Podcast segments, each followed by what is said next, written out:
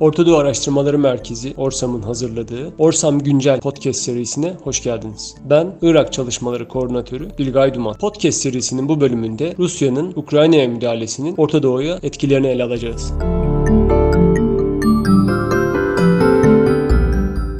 Rusya 24 Şubat sabahı itibariyle Ukrayna'ya bir müdahale başlattı. Tabi bunun meselesi daha da öncesine dayanıyor. Bilindiği gibi e, Rusya Luhansk ve Donetsk bölgelerini halk cumhuriyetleri olarak kabul ettiğini söyledi ki 2014 itibariyle de daha önce e, Kırım'ı işgal eden Rusya'dan bahsediyoruz.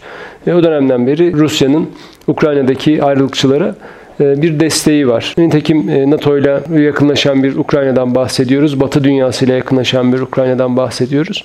Bundan hoşnut olmayan bir Rusya var.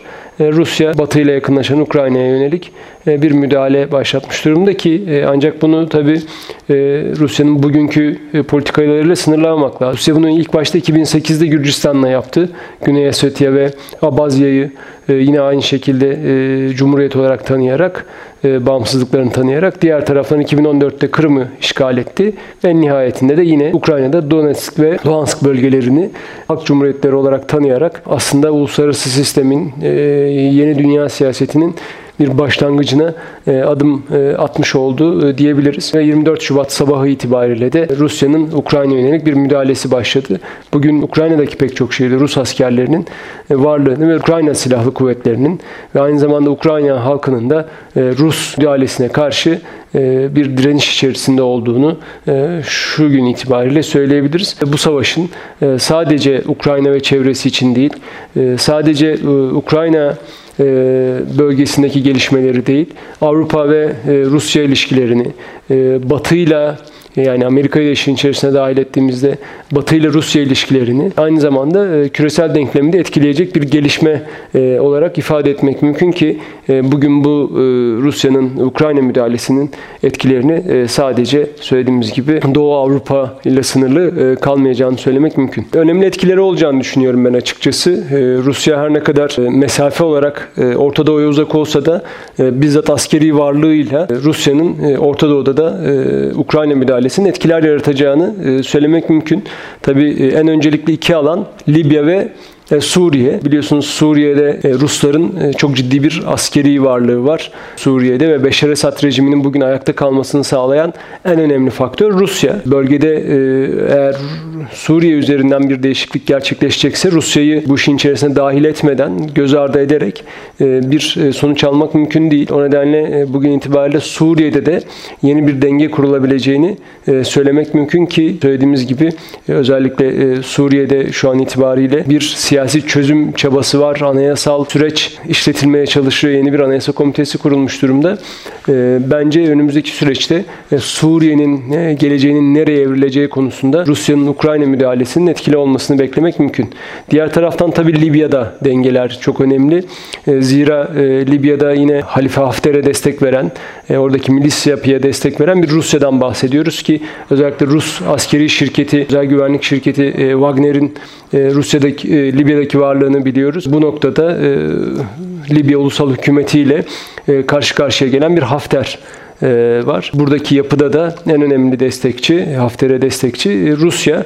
Diğer taraftan da e, hem Birleşmiş Milletler'in hem Batı'nın hem Türkiye'nin de destek vermiş olduğu bir ulusal geçiş mütabakat hükümeti var.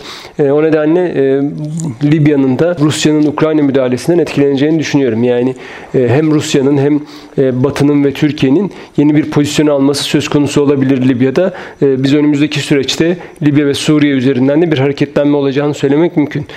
Tabii diğer taraf taraftan e, yani bölgesel dengelerde de bölgesel denklemde de Rusya'nın Ukrayna müdahalesi etkili olacaktır diye düşünüyorum. Zira Rusya'nın sadece artık bugün Ukrayna müdahalesiyle Ukrayna ile sınırlı kalmayıp diğer bölgelerde de yeni cepheler açması söz konusu. Yani bu bir savaş cephesi ya da bir müdahale cephesi değil ama özellikle siyasal alanda yeni cepheler açması söz konusu.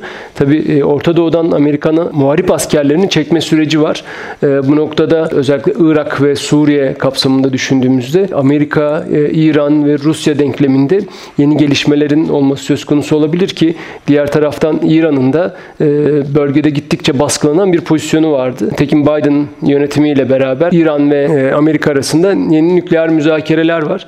Şimdi Rusya'nın yeniden Orta Doğu'da İran'ı kullanmak istemesi, İran'ın vekalet unsurlarını, daha çok milis yapıları e, Orta Doğu'da yeniden aktive etmeye çalışması ki son dönemde özellikle Yemen'den İran'ın destek vermiş olduğu Husiler e, bu noktada Birleşik Arap Emirlikleri'ne yönelik saldırıları gündeme geldiğinde Orta Doğu'da yeniden İran'ın etkin olmaya çalıştığı bir süreçle karşı karşıya kalabiliriz. Rusya yeniden İran'ı Orta Doğu'da kullanmak isteyebilir. Bu noktada Orta Doğu'daki özellikle işte İsrail'in Birleşik Arap Emirlikleri, Ürdün ve Bahreyn gibi ülkelerle İbrahim anlaşmaları sonucu ortaya çıkan normalleşme sürecinin e, baltalanması e, söz konusu olabilir. Ama bu baltalama e, sadece İsrail'in diğer ülkelerle ilişkilerinde değil, aynı zamanda İran'ın da işte Suudi Arabistan'la Birleşik Arap Emirlikleri ile kurmuş olduğu yeni diyalog sürecini de etkileyebilir diye düşünüyorum ben. E, tabii diğer taraftan Türkiye'nin de hem Birleşik Arap Emirlikleri ile hem Suudi Arabistan'la e, yeniden normalleşen ilişkilere sahip olduğu bir süreç var. E, bu noktada e, Türkiye'nin bu geliştirmiş olduğu ilişkilerinde etkilenmesi e, söz konusu olabilir. Diğer taraftan tabii enerji piyasaları da önemli ölçüde etkilendi ki Rusya'nın özellikle uluslararası piyasalardan ekonomik olarak baskılanması durumu söz konusu ama Avrupa son derece Rusya'ya bağlı bir özellikle gaz, doğal gaz politikası konusunda son derece Rusya'ya bağlı bir süreç izliyor. Bu noktada özellikle Orta Doğu enerjisinde gündeme gelmesi söz konusu olabilir. Ancak Orta Doğu'daki enerji varlığı her ne kadar dünya geneli itibariyle son derece yoğun olsa da Katar, işte İran gibi e, doğal gaza sahip ülkeler e, Avrupa'nın ihtiyacını karşılayabilecek düzeyde bir enerji e, üretme kapasiteleri yok. Yani şunu söylemek lazım. Rusya'dan doğrudan doğal gazı işte boru hatlarıyla alan bir Avrupa'dan bahsediyoruz. Ama işte Katar'dan Katar enerjisi bu noktada gündeme geldi Katar doğal gazı. Katar doğal gazını işte LNG olarak Avrupa'ya iletmesi son derece uzun bir süreç ve son derece maliyetli. E, diğer taraftan da zaten işte Katar doğalgazının Asya piyasalarıyla son derece entegre bir e, duruma sahip olması, uzun vadeli anlaşmalar yapmış olması e, Katar doğalgazını halihazırda biraz daha Asya piyasasına bağlamış durumda. O nedenle farklı rotalar belirlemek zorunda kalacaktır. Avrupa ki bu noktada geçtiğimiz dönemde Doğu Akdeniz üzerindeki mücadelenin yeniden gündeme gelebileceğini düşünüyorum ben. Türkiye'yi bypass etmeye çalışan Doğu Akdeniz'deki EastMed projesi vardı. E, bu son derece bence önemli. E, İsrail, işte Güney Kıbrıs Rum kesimi, Mısır ve Yunanistan üzerinden Avrupa'ya e, ulaştırılabilecek bir doğal gaz hattı projesi planlanıyordu. Bunun yeniden gündeme getirilmesi söz konusu olabilir. Bu noktada Türkiye'nin de Doğu Akdeniz'deki çıkarlarının baskılanması durumuyla karşı karşıya kalabiliriz. O noktada söylediğimiz gibi Rusya'nın Ukrayna müdahalesi hem Orta Doğu'daki dengeleri etkileyecektir hem de tabii ki e, Doğu Akdeniz ve Kuzey Afrika e, kesiminde yeni bir süreçle e, karşı karşıya kalabiliriz gibi geliyor bana. Rusya'nın Ukrayna'ya müdahil bir pozisyon sergilemesi, İsrail'in Filistin üzerindeki özellikle işte Batı Şeria ve Doğu Kudüs meselesindeki varlığını meşrulaştırmaya çalışacak bir alan açabilir İsrail'e. Biliyorsunuz İsrail Doğu Kudüs'te ve Batı Şeria'da işgalci konumunda. Orada halen Filistin topraklarının hakimi konumunda durumda. Bu bence e, İsrail'in de yani Rusya'nın Ukrayna'ya bu şekilde müdahale ederek bir e, alan açması kendisine İsrail'in de e, bunu e, bir şekilde kullanmasına sebebiyet verecektir. Zira Birleşmiş Milletler her ne kadar e, İsrail'e yönelik e, bu konuda kararlar almış olsa da İsrail hiçbir Birleşmiş Milletler kararını uygulamıyor. Nitekim Rusya'ya yönelik de e, Birleşmiş Milletler e, noktasında e, bir süreç yaşanıyor ama Rusya'nın da bu özellikle Avrupa ülkelerinin ve Batı ülkelerinin bu inisiyatifini çok da dikkate almadığını görüyoruz. O nedenle İsrail bu noktada daha da cesur davranabilecektir. Tabii bir diğer nokta şunu da söylemek lazım. Çin'in buradaki politikaları. E, Çin her ne kadar Rusya'ya açıktan destek vermese de Amerika ile küresel politikalar noktasında Rusya ile aynı düzlemde yer alıyor. Çin son dönemde Orta Doğu'da çok ciddi yatırımlar yaptı ki mesela en son Irak'la bu noktada işte bin tane okul yapmak üzere bir anlaşma yaptı.